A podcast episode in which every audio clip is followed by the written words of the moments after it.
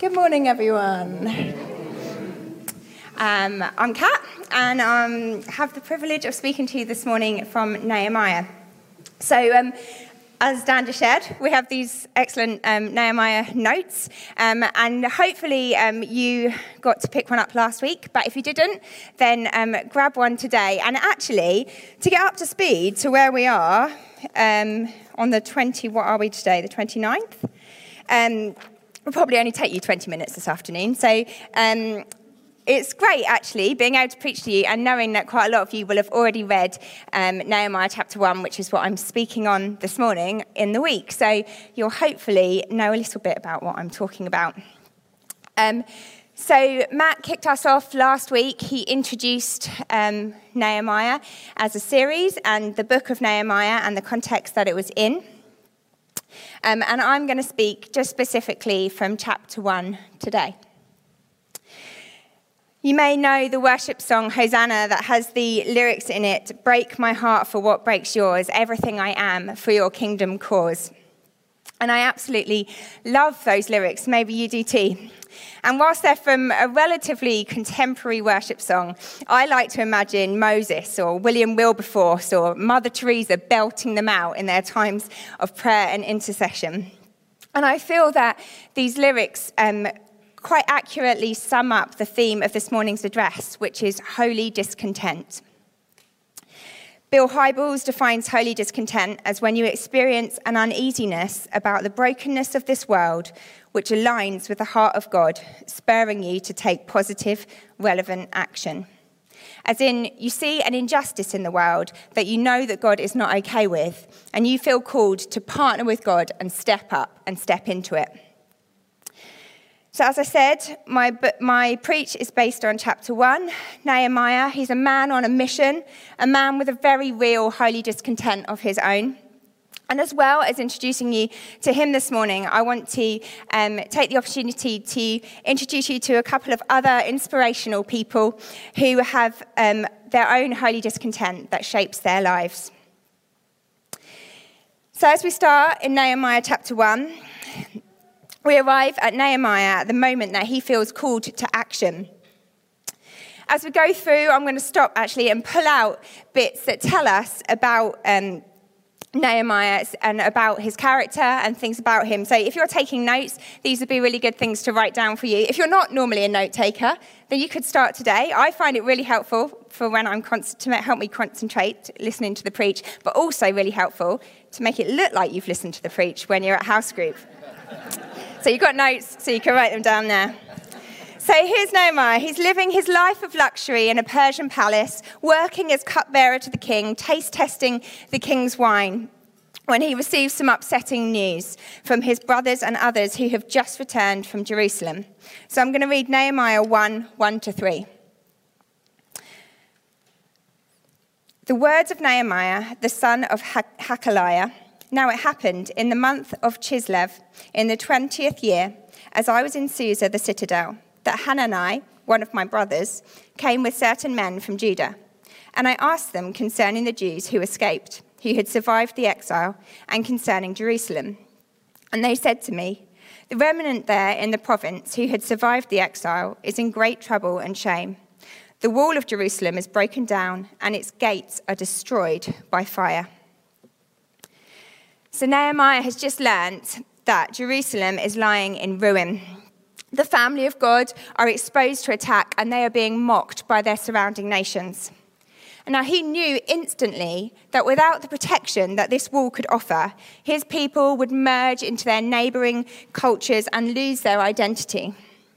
Nehemiah knew that this would break God's heart, and he couldn't stand to think of the Lord's name and God's people lying in ruin. So, what does this tell us about Nehemiah? Firstly, it tells us that Nehemiah is thoughtful. He asks the question.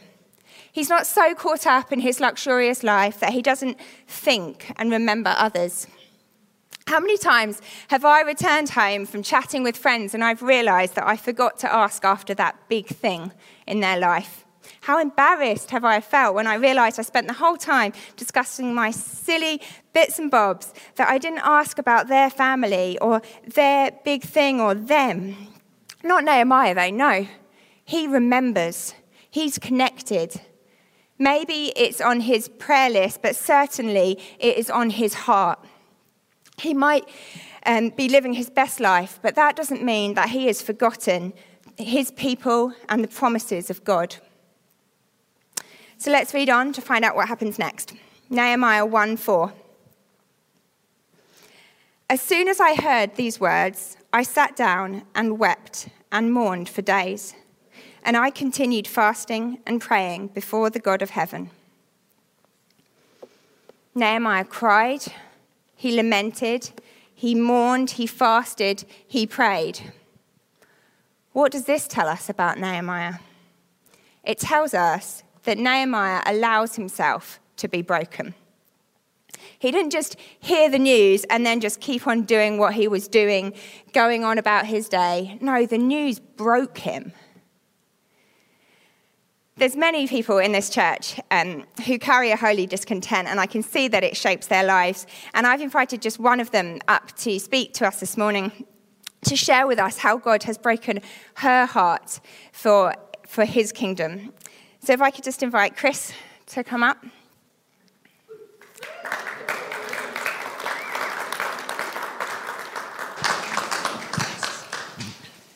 Do you want to come stand here? yeah, go for it. Thanks.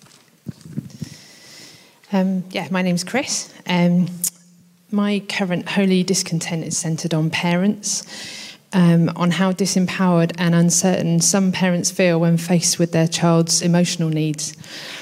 This came out of a longer um, term holy discontent, um, which was about wanting to see people get freedom from emotional suffering. Um, I don't need to say anything really about how apparent this need is post pandemic. Um, I work as a child and adolescent psychiatrist. Um, a psychiatrist, just for those who struggle to remember, is a medical doctor who, after medical school, trains in assessing and treating mental illness. Um, and I trained as an adult psychiatrist first off, um, and then I took six years off um, for the birth of our third child, Jed. Um, and I didn't plan on ever going back, actually. Um, but following a change in circumstances, um, I, I, did go back, but I got a nudge to go back and train um, a bit more as a child and adolescent psychiatrist. Um, and that was that was quite a big thing because I'd been training. I was like the eternal trainee. I'd trained and trained and trained, which is cool because you get to see more patients that way. When you're a consultant, you have to do loads of other boring stuff that stops you seeing people quite so much. So I quite like being a trainee. Um, but I did just feel God prompt me because um, I wrote down how many years I trained for, which is a bit shocking. But um, but actually, I just felt God say um, it's really important that um, you know that I answer that question because Kat asked me why I was placed well for my holy discontent. Um, but it shouldn't be a discounting, like not having training, because if I'm honest, I would swap my training for godly wisdom. Like it's godly wisdom just i hear people who aren't trained at all speaking about things. It's taken me decades to learn and god's just given them that wisdom. So please i don't want any of this to speak um, for discount, discounting because god empowers. Um, so through this um, my heart grew for helping parents and helping people in their marriages. Um, and a defining moment was when sharon hill um, prophesied that she saw me feeding birds in Trafalgar Square, um, but they weren't the usual pigeons. Um, I was feeding other types of birds. Um, and as a child psychiatrist, without sounding grandiose, the obvious birds for me to feed are young people. Um, so this picture really confirmed my focus. I was pretty sure my call was to parents. Um, I've been working in a adolescent psychiatric unit ever since I became a consultant. I did finally start doing all the boring stuff as well. Um, probably the oldest person to ever become a consultant after lots of training. Um, um, and I have a burning desire to help parents understand what is happening when their child struggles with life so they can use the knowledge of their child and their own creativity um, and strengths to help their child. Um, I've been involved in service design, um, and this holy content has spurred me to fight for services which are based around the home and the family and involve equipping and empowering parents as key objectives. and my heart is really excited and open to serve in other ways going forward, um, especially as part of a church family who want to bring God's love to our community and see people saved and set free. Yes, yes, yes. So excited. Oh, Holy Spirit. Um, I've learned two things recently. Firstly, whew, there's a very important difference between holy discontent on the one hand and feeling grieved about something and wanting myself to stop feeling bad about that issue on the other hand. I'm just going to say that again. There's a really important difference between holy discontent on the one hand and feeling grieved about something and wanting to stop feeling bad about something. In a holy discontent, God does something supernatural, so your heart breaks for what breaks His, and then it offers you the opportunity to partner with Him in what He's doing to address this. It's being in flow, it's being obedient and surrendering, surrendering to Him.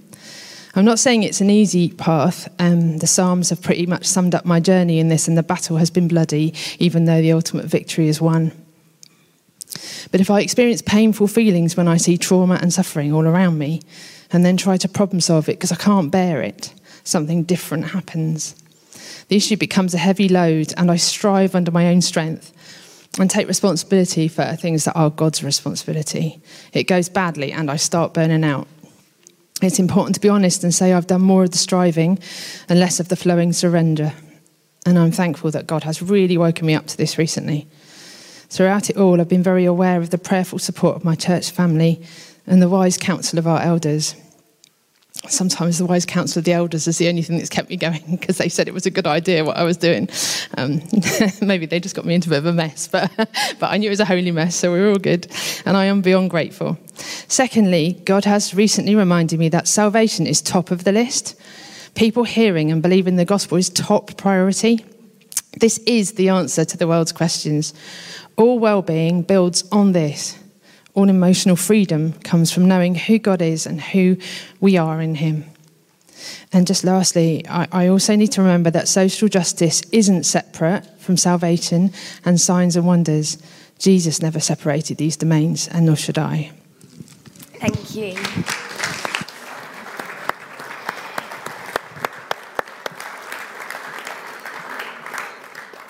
Thank you so much, Chris. That was excellent. So I think what Chris has just said about the difference between being broken by your holy discontent and seeing trauma and trying to address it in our own strength is a really important point to make here. And in wisdom, she points out that it was prayerful support and wise counsel from the elders that allowed her to discern the difference in her own life. I think that without that partnership with God, your holy discontent is just a discontent and that runs the risk of being dark, stressful, and desperate. Nehemiah cried, he lamented, he mourned, he fasted, he prayed. He didn't cry, leave his job, pack his bags, and go. He stopped to partner with God. Jesus didn't come to earth and set about his own agenda, teaching, healing, and performing miracles in his own strength although he could have done. No, he was in constant partnership with the Father. Our world might not have time and space for sadness and grief and despair, but God does, and He gives us lament. The Bible teaches us lament. Matt Chandler describes it as a powerful emotional discharge that reorientates our heart around the person and work of Jesus Christ. In other words, lament gives us the opportunity to put the sadness and grief that we feel into the context of the gospel and ultimately move us to action. When we lament, the Spirit of God works in us. Scripture gives us lament as a way of fighting discouragement and despair and partnering with our Father. And that's exactly what Nehemiah did. So let's read on to see Nehemiah's prayer when he lamented. I'm going to read Nehemiah 1 5 through to 11. And I said, O Lord God of heaven, the great and awesome God, who keeps covenant and steadfast love with those who love him and keep his commandments. Let your ear be attentive and your eyes open to hear the prayer of your servant that I now pray before you day and night for the people of Israel, your servants confessing the sins of the people of Israel, which we have sinned against you. Even I and my father's house have sinned. We have acted very corruptly against you and have not kept the commandments, the statutes, the rules that you commanded your servant Moses. Remember the word that you commanded your servant Moses, saying, If you are unfaithful, I will scatter you among the peoples. But if you return to me and keep my commandments and do them, though your outcasts are in the uttermost parts of heaven, from there I will gather them and bring them to the place that I have chosen, to make my name dwell there. They are your servants and your people, whom you have redeemed by your great power and by your strong hand. O Lord, let your ear be attentive to the prayer of your servant and to the prayer of your servants who delight to fear your name. And give success to your servant today and grant him mercy in the sight of this man. Now I was cupbearer to the king.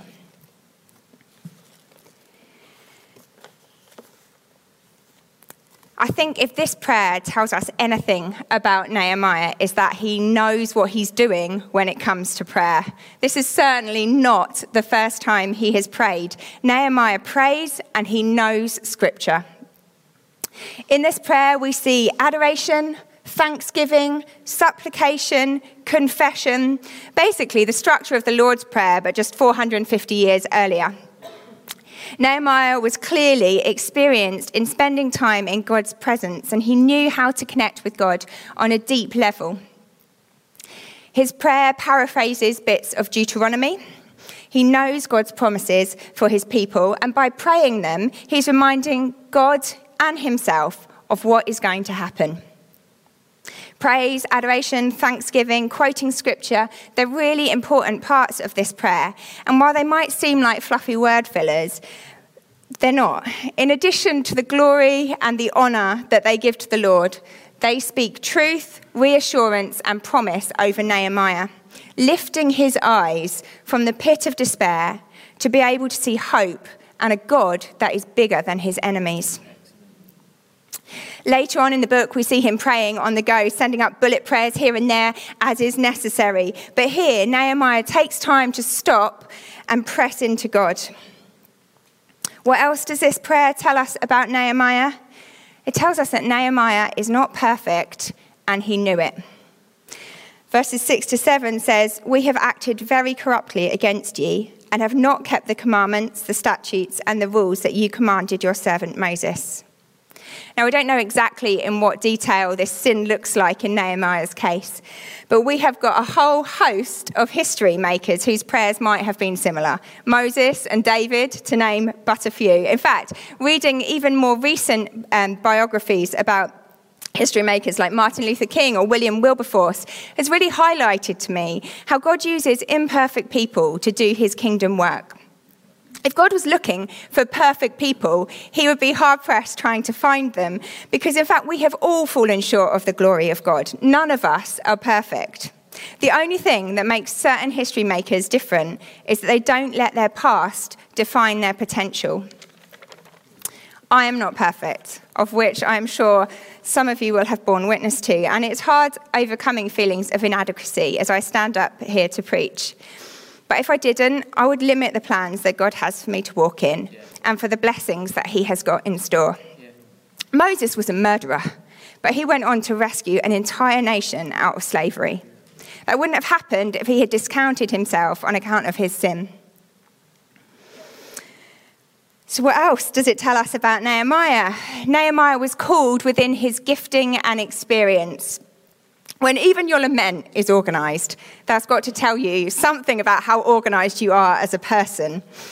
Now, my point here is not that everyone needs to be organized, although it does help in life, but rather that God has made Nehemiah specifically for his unique calling. As we'll learn over the coming weeks, Nehemiah has got a big task ahead of him. He has a wall to repair, a people to lead and bring order to, and God has made Nehemiah for this very purpose. Every moment leading up to this has all been in preparation. There's no coincidence that God called him to this, and he just happened to possess all the right gifting. So at this point, I want to introduce you to somebody else, not here in person, um, but somebody else who I find inspiring. And that is Krish Kandiah. Maybe some of you will have heard of him. He was raised in Brighton, attended a local comprehensive school, and became a Christian as a teenager. He went to university and studied chemistry, missiology, and theology. And he did a PhD, became a lecturer, and did consulting for various um, NGOs. So soon after getting married, he and his wife were in Albania and they were walking through the streets on a cold winter's night when they saw something on the pavement that caught their eye. It was a tiny baby, no more than a few weeks old, lying wrapped up in a blanket on the street. They noticed as some passers by dropped coins into the bowl next to the bundle and then disappeared off into the night. And then they too walked on by but the thought of this baby never left their mind with the question, whew, didn't expect this, what could we have done? Life moved on, and he and his wife had three children, and then God began to speak. Firstly, through inspiring friends in their 60s who began fostering, but then through countless Bible verses that called them to care for the widow, the orphan, and the poor. They could no longer ignore their call to fostering and adoption. And so their journey as a family began with a little baby, just a day old. Since then, over 30 children have passed through their home, some just staying for one night, some have never left. And in addition to this, and probably the reason that you will have heard of Krish Kandiah if you have, is that he founded the charity Home for Good, working to mobilise the church in the UK to respond to the needs of vulnerable children which he directed until recently becoming the chair of the Adoption and Special Guardianship Leadership Board for the Department of Education. Krish Kandiah has written 13 books. He speaks regularly on Radio 4, Radio 2, contributes to The Times and The Guardian, and he advises government policy. What's his holy discontent? Vulnerable children without the care and the protection of a safe, loving family. God's heart breaks for these little ones, and Krish has given his life to serving them. But do you see what God did there? He was experienced and competent in public speaking, researching, writing, and charity consultancy. God didn't call him to set up a charity and influence policy without the tools to be able to do it. They also had three children of their own before God spoke and called them into adoption and fostering. They knew what they were doing as much as any parent does. I find this so reassuring that God's not just going to throw us into something ill equipped and beyond our remit. Our life, your life, is a journey. And God is doing a work in you. God has set out good works for us to step into every day. And I think that as long as you do that, then you can be assured that He is prepping, equipping, and gifting you uniquely for your calling. And finally, what else does this chapter tell us about Nehemiah? Well, the final sentence in this chapter tells us that Nehemiah is the cupbearer to the king. Nehemiah has a good, prestigious role in Persia. He was well known, well liked. But now God was calling him to a new thing. Far away from his comfort and his security, Nehemiah had a holy discontent that the name of God should be honored and the people of God should be protected. Nehemiah is willing to count it all as loss. Later in the book of Nehemiah, we see others on the same mission called to build the bit of wall that's just outside their house. I think that the point here is less about how far or how much you would, be, you would need to lay down, but more about how willing you would be to do it. Like Nehemiah, Jesus had a good thing going, seated at the right hand of the King in heaven. But Jesus could see the heartbreak of God and hear the cry of his people. They needed saving, and he had all the skills to do it love, grace, and mercy. Jesus left his place in heaven and came to earth and gave his life for his holy discontent. What was it? What was his holy discontent? To see you apart from God. He gave everything he was for the kingdom's cause. So there we have it Nehemiah, thoughtful, allows himself to be broken prays and reads scripture. He's not perfect. He's called within his gifting, and he is willing to count it all as loss. I think if we were to look at anybody living their life out of their holy discontent, we would likely see the same attributes. And from this, I think we can learn. And if we're honest with ourselves, I think we all have something that causes us to feel uneasy in our spirit. Something perhaps that causes us too much pain to look upon or just keeps churning over in our brains. For Nehemiah, it was people mocking God. For Krish, it was vulnerable children without a loving family. For Chris, it's parents and freedom from emotional suffering. Maybe some of you are sitting here thinking, well, then I'm not sure if I have a holy discontent. Well, then, taking Nehemiah as an example, maybe you could ask questions, get intentionally thoughtful. Remember, Nehemiah remembered to ask the question. Start asking questions. Allow yourself to dig a little deeper into things that feel uncomfortable with for you, preferably without the use of social media. But contact charities or read books on the subject. And then pray and read scripture. Ask God to break your heart for what breaks his. Ezekiel 36 26 says, I will give you a new heart and put a new spirit in you. I will remove from you your heart of stone and give you a heart of flesh. Make this your prayer. Others of you here, me included, will feel your heart pumping, knowing exactly what your holy discontent is, but not yet walking in it. And if I was to point at you right now, you'd probably be able to tell me in a heartbeat, yes, this is it. But I don't know what to do with it. Well, then again, maybe we can learn from Nehemiah this morning. We can allow ourselves to be broken. We can contact charities, go to conferences, read books, dip our feet in. We could also give to these charities Matthew 6:21 says where your money is there your heart will be also. Maybe your heart has broken for the gift day today. We could also lament. We can pray and we can read relevant scripture and we can ask God to break us for his kingdom's cause. Also, if you are discounting yourself from stepping out into your holy discontent because of perceived imperfections, can I just say that God sees you as perfect?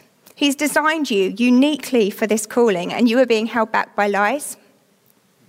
No history maker other than Jesus has ever been free from sin. But by the grace of God, we can do all things. Do not let your past define your potential. And others of you still know your holy discontent and you're already walking in it. And I just want to say to you, well done, keep going. We know that it's not easy. It takes sacrifice and it is tough, but God is with you. Jesus has gone before you, He's left the throne room in heaven and walked your walk. He's proud of you. He has gifted you with all you need, and He will continue to provide for you. So thank you. Krish Kandiah says that fostering was the most rewarding thing that we've done as a family. And Bill Hybels says, A bad day lived from the energy of your discontent is far better than the best day lived anywhere else. My prayer for us today is that we take hold of Nehemiah's example, ultimately Christ's example, and we find joy in joining with God in doing his kingdom work. Thank you very much.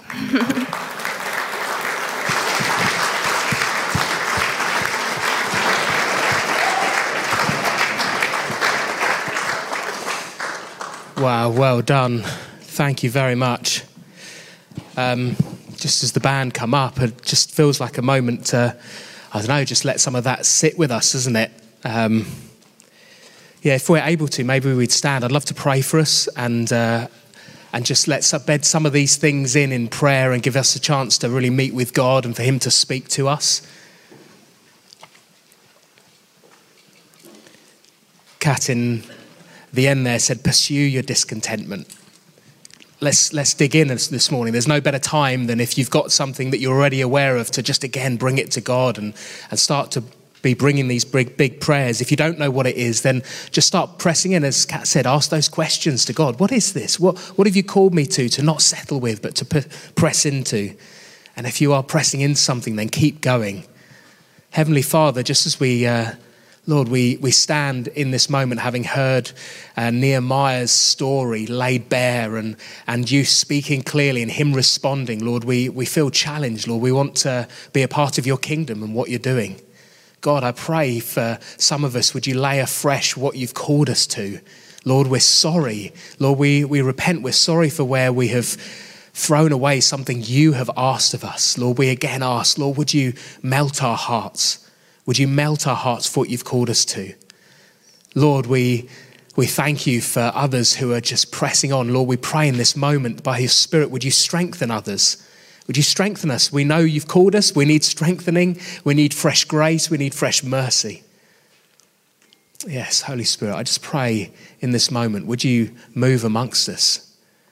I love the idea that you're calling some people afresh, you're encouraging others, you're resting on others, you're stirring new dreams in others. Lord, we just welcome you. Amen. Hey, my name's Dan Baptist, and I'm lead pastor here at Jubilee Community Church. We really hope that something from this morning's word has blessed you and reached you. And if you'd like to talk about anything you've heard or just be able to talk about maybe faith or get some prayer, then please get in contact. You can email us, give us a call at the centre, and one of the team's going to get back to you. We'd love to do this, especially if you're just thinking about what it is to become a Christian. You want to sit down and really talk that through with anyone. We also run regularly on a Sunday some joining the church courses. And if you want to know more about Jubilee Community Church and what it is to belong here, then you can just uh, find out online when the next one of those is going on and you can attend, have a meal, sit down, talk about it. We also have some amazing midweek group life uh, where it's a great opportunity to dig further into your faith. Again, you can find out that on our website too. Anyway, just wanted to say hi and uh, bless you, and we'll catch up soon.